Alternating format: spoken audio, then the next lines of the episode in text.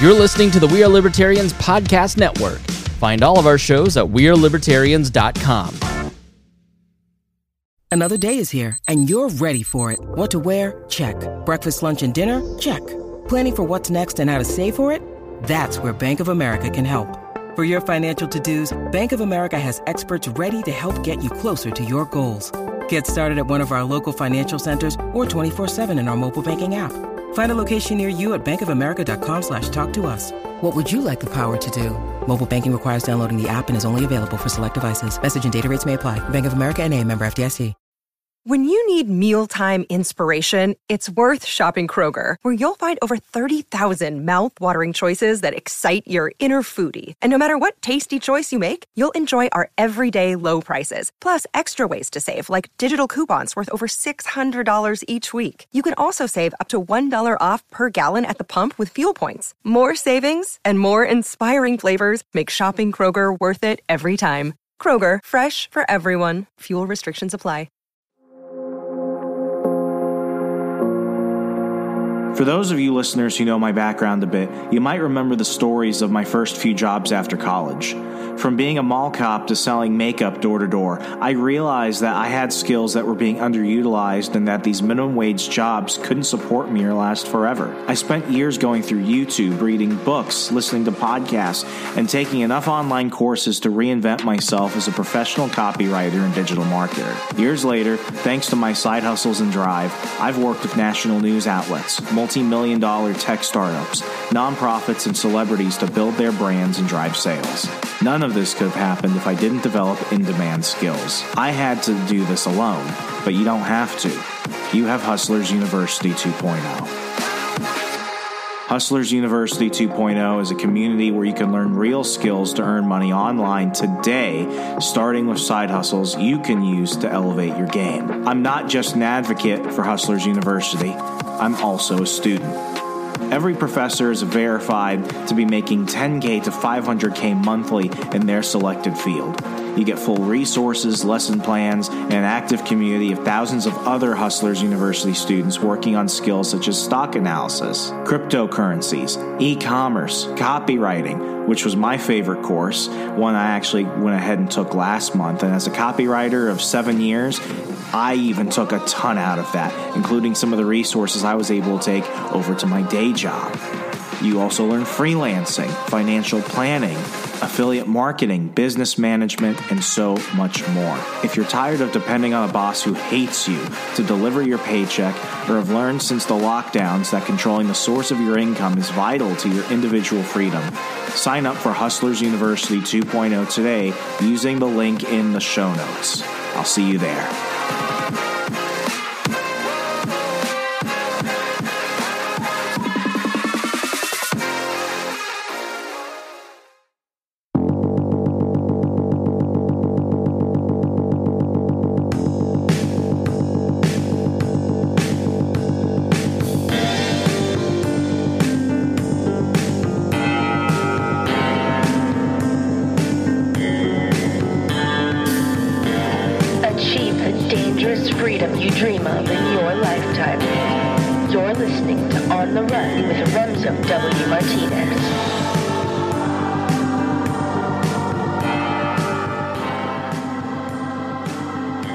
Welcome back. Welcome.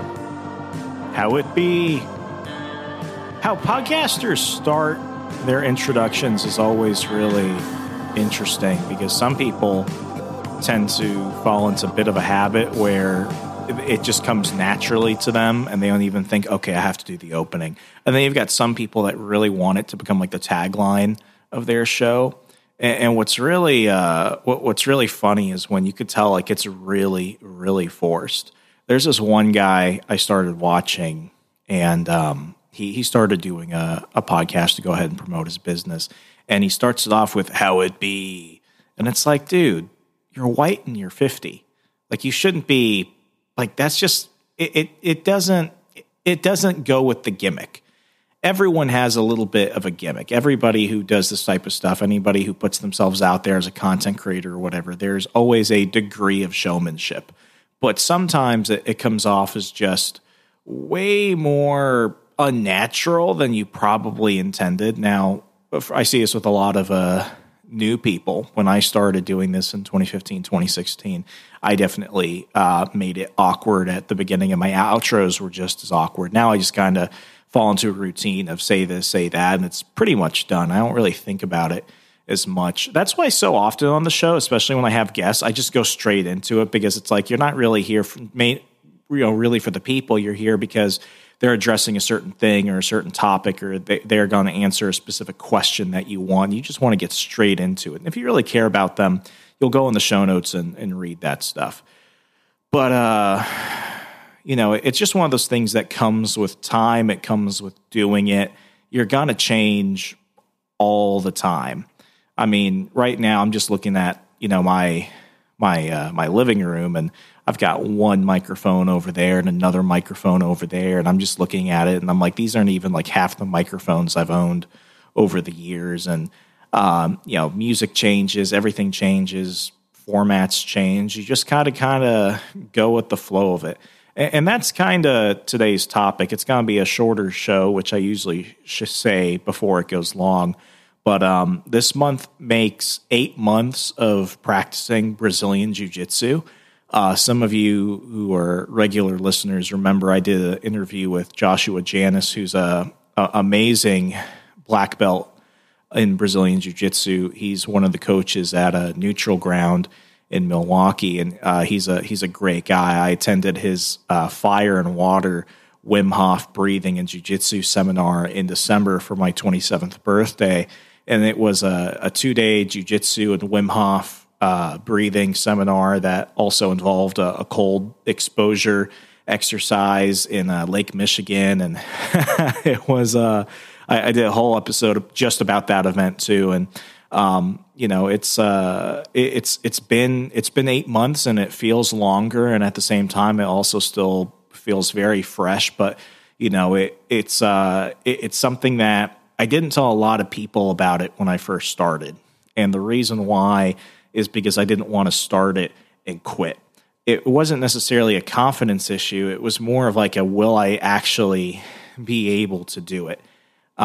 Because, for people who have been listening for years now, you probably know that I had a pretty severe neck injury when I was in college. And because of that, I was on, a whole bunch of pain medications. I was on antidepressants. I gained a bunch of weight, had a few more injuries. And, it just didn't seem like something I would ever be able to do. But I can genuinely say that I have seen a change in myself personally and physically, emotionally and physically over the past 8 months, that it is only really a result of going and practicing. Now, when I started, my goal was just go twice a week. And I can quickly tell you that turned into me going 3 to 4 days a week, even if I couldn't make one of the classes at my own school. After I did that camp and I made friends from other gyms across the Milwaukee area, they have open mats where, one day for an hour during the week, people can come and just train with other people to, practice and see what's going on, because it's a big community that feeds off each other. And I started going to other gyms and rolling with people. Rolling's a term for sparring. And, some of my classmates were like, what are you doing going around fighting other people at gyms? I'm like, no, I mean, it's me, getting a train with friends from other schools. And it's been crazy. I mean, I typically go after work. I'll go Sundays. My school started doing morning classes, so I've been going to the morning classes too. And, at first it was really for two reasons. One, I needed to lose weight. I really, really needed to, because I had lost a little bit of weight after my job loss at the beginning of 2021. But, that was mainly as a result of stress, because I was no longer as stressed and in such a toxic work environment. Some of that weight came off. It also came from, having worked in a warehouse for a couple of months when I was in Virginia before I moved back out to Wisconsin. But, I knew that when I was here, it was like I had to find a way to do it. And just going to the gym, I'm not discounting that. I'm not saying that's important, but I also had this need where it's like, you know, I don't know anybody here. I don't have any friends here. And, you know, that also helped kind of drive me towards it. And secondly, since leaving the Army and since everything in 2020 that happened, I had this break in my own self-confidence. It was a feeling where it was like I felt like I couldn't defend myself. I felt like I would be more of a victim to the world as everything just got more dangerous. And it was like, you know, I'm not saying I wanted to become like, you know, John Wick or anything, but I at least wanted to feel that side of me that's like, I can be dangerous. It was a side of me that I felt like I had as a soldier. And honestly, like after all that stuff, like even my last few years in the Army, I was kind of sidelined from a lot of stuff because of injuries, but you know, it's not a good feeling when it's like, you know, you're unhealthy, you're sad, you're lonely, you can't defend yourself if shit goes down. So one of the things I really thought of when I got here was the idea of getting back into some type of combat sports. Growing up, my brother Ryan and I, we did Taekwondo. My brother became a first degree black belt. I was two belts below black belt, but when we were in Texas as kids and teenagers, we actually competed competitively. And you know, we placed in all different types of matches. I think the highest I ever got was for my age group against a whole bunch of people from across the state. I came in second for like weapons and forms and sparring. And I mean, we did that a couple of times. We always placed in one of the top three positions at in-house tournaments. I mean, we got really freaking good at that. And then at one point we just stopped, but I always liked it more than like team sports. I've always hated team sports. It's like, you know, with martial arts, it's entirely you. It's like the ultimate meritocracy. So it was one of those things where it's like, you know what, fall back to what you know, fall back to what you want to do. Originally, I actually wanted to try and do boxing. The issue with that, though, is because of my neck and because of my history of concussions, as much as I love watching boxing, it was one of those things where it's like, I know that if I get a few hits to the head, I'm probably dealing with more than just a concussion at that point. So as I started looking around at what was in the area, I knew I didn't want to start over Taekwondo. It's like, you know, that book has already been written. You know, I had, as a kid, because I went between two different associations, I actually had to restart from white belt twice. And, you know, as a teenager, I was like, well, you know, a year has passed. I'm in a completely different part of the country. Fine, I'll restart. So, you know, I got promoted pretty fast within a couple of years because I already knew the stuff. I wasn't a white belt in experience. It's just that I was with a different association and they didn't recognize my former stuff. And, you know, I was like, whatever, let's just go ahead and do this. So the idea of doing that again for Taekwondo just wasn't it. I also realized in the Army that Taekwondo is just not a practical self-defense martial art. It just wasn't. I wasn't going to do karate either. And there's a Krav Maga school, but, you know, they're just I have certain physical limitations where it was just like, you know, I have to find something more practical. So I started looking around and I saw that there were a bunch of jiu-jitsu academies in and around Milwaukee, and there was actually one up the road from my apartment. So I went there, spoke with the coaches, and let them know kind of like where I was coming from, what I was looking for, and I signed up that day. And it has been one of the best decisions I can honestly say I've made in my life, because I am just – it's made – here, let me say this. Jiu-jitsu is so freaking difficult. It makes everything else in life seem like nothing in comparison. And I think I kind of needed that. And, you know, I thought about joining like social groups and stuff like that, but I'm also kind of an introverted person. I'd rather do something. I'd rather stand shoulder to shoulder and work on something with somebody than to, you know, talk face to face with them and, you know, pretend I'm more enthused than I am. And, you know, that's the great thing about martial arts, because immediately you get to know people pretty fast and you don't get to know anyone better than when they're trying to choke you out or something. So immediately, my first couple months, it was a challenge. Like, one, getting into a routine was already really freaking difficult. After work, the last thing I wanted to do was that, really. I was thinking, okay, once or twice a week, just try and do that. So it got to the point where it just became really fun, and I started learning and doing really cool stuff. And even me being the injured bigger guy, older than some of the people, it was like, you know, this is actually like, I'm actually seeing this in effect. Like it was like a superpower. It was awesome. And the first 3-4 months was absolute like ass kicking.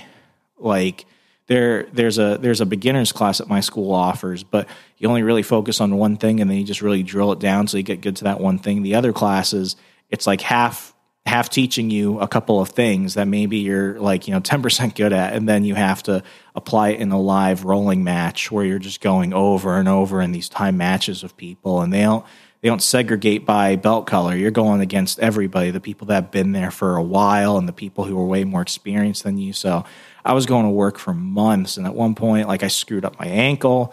I got, a whole bunch of cuts on my face. I fractured a finger. Well, that's more recently. Like, you know, I had just bruises all over my body. I threw out my back at one point. I had to start seeing a chiropractor, messed up my right knee. Like, at one point I was like, am I freaking crazy? Like, should I even keep doing this? But I was seeing the reward, because when you can actually use something that you learned in class against another student who's your opponent when you're rolling, and you're like, oh my God, like I was able to take this person out and this person was just wiping the floor with me. It's an amazing thing. And, you know, I remember some of the people that I was rolling with at the very beginning, I was almost terrified to go up against them, and they are very talented, and they would just wipe the floor with me. But now it's like I'm in a different place. They're still better than me, but it's a harder fight for them, and I'm not even tapping out as much. And it's those small victories that really, really bring it together. The one thing that kind of frustrated me at the beginning, but I've kind of seen now is a blessing in disguise, is the belt and rank system. It's different than other martial arts, and it was very different than what I thought it was going to be like with Taekwondo. With Taekwondo, people who, and we discussed this in the episode with Joshua a few months back. You can go ahead and listen to that, where we talk about the idea of McDojos. There were a lot of people that I did Taekwondo with who never competed, who rarely sparred, who kind of just went on autopilot, and they were getting promoted irregardless of their real ability to master those skills. And, it's called a 7-year-old black belt syndrome. It's like in the kids programs, stuff like that, where you see kids that are still like getting help from their parents, wiping their own ass, who are black belts apparently. That doesn't exist in jiu-jitsu. One, for like the kids program, as I learned, they have a completely different belt system. You'll never see a 7-year-old black belt. Secondly, in jiu-jitsu, you've got your white belt, you've got your blue belt, purple belt, brown belt, black belt. It's one, they don't. You only take one test, and some schools do it differently. But for mine, at least, and a few of the others that I've got friends that they only test you once, and it's when you're going for your blue belt. And it is like, it's really hard to rank up in jiu-jitsu. You have to put in a lot of mat time, and you have to master a lot of skills. Jiu-jitsu is different because it's way more technical. And if you screw up one little thing, you compromise the whole fight. So for example, most people can be a white belt for 2 or more years. I've been doing this for 8 months now. I was going 3-4 days a week, still am, doing private lessons with my coach to do stuff. And it wasn't until January of this year that I got my first stripe on my belt. You got to get 3-4 stripes or something like that to qualify for the next belt. And it's entirely based off whether or not your instructor believes you've actually mastered that.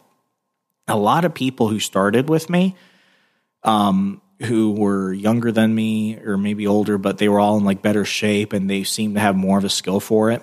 I can tell you the one thing that really intimidated me was that I felt like I was the worst person in class every time. But the thing is that what I realized was that even there, you know, whether you won every match or whether you lost every match, you still went and trained jiu-jitsu.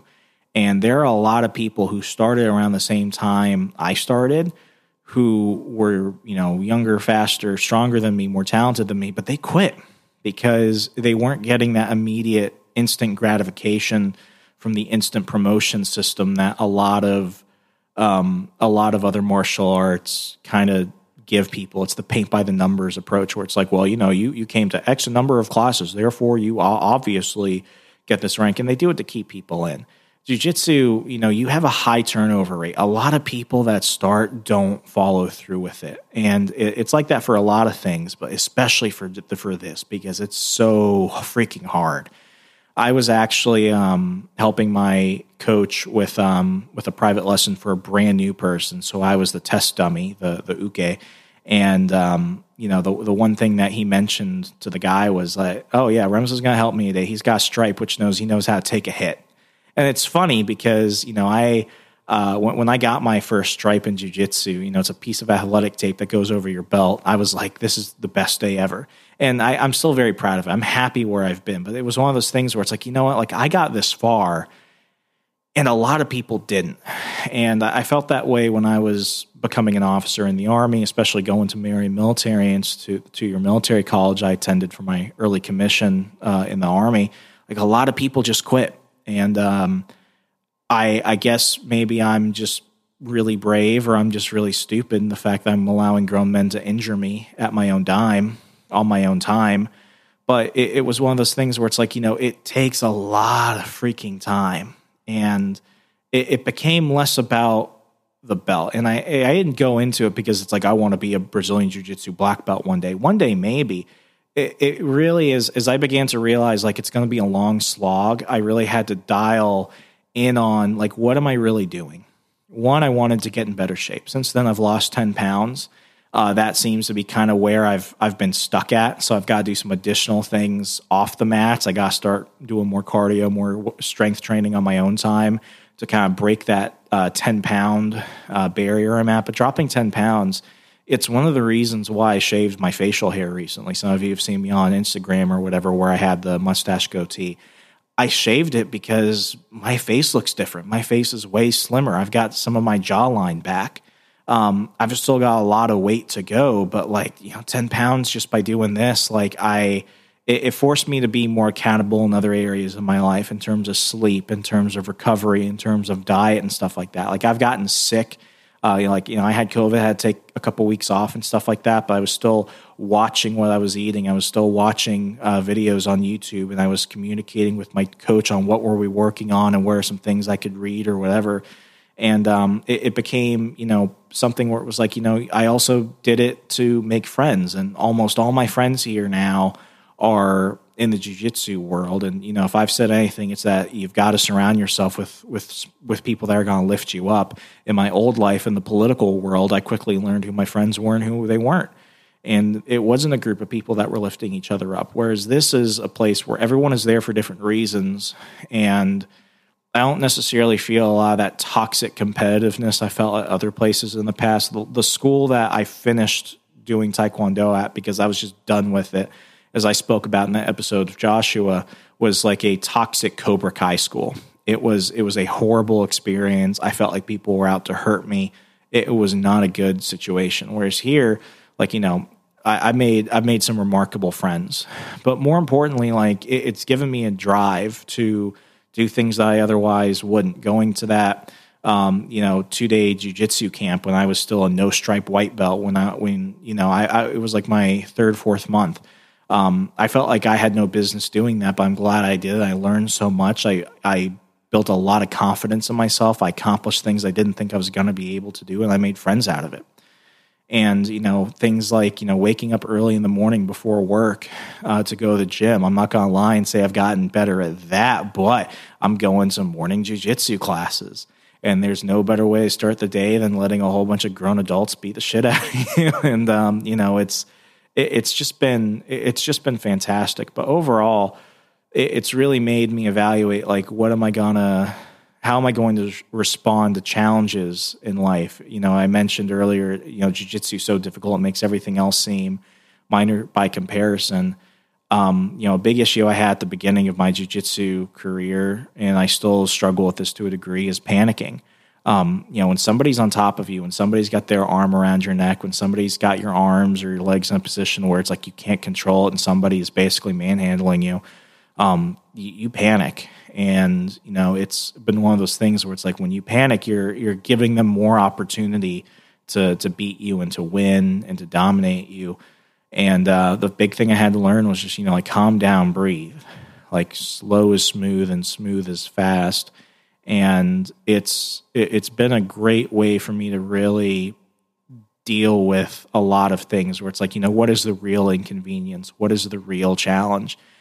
Is there a way to get out of this, or is there a way to resolve this, or is there not a way? And in jiu-jitsu, there's almost always a way. But even when you can't find a way, you then have to really just come to terms with, you know, like what's going to happen now. And it forces that complex problem solving in a much more real and dangerous way, because the repercussions are more immediate. It's made dealing with people in the office easier, you know, dealing with interpersonal challenges with other people way easier.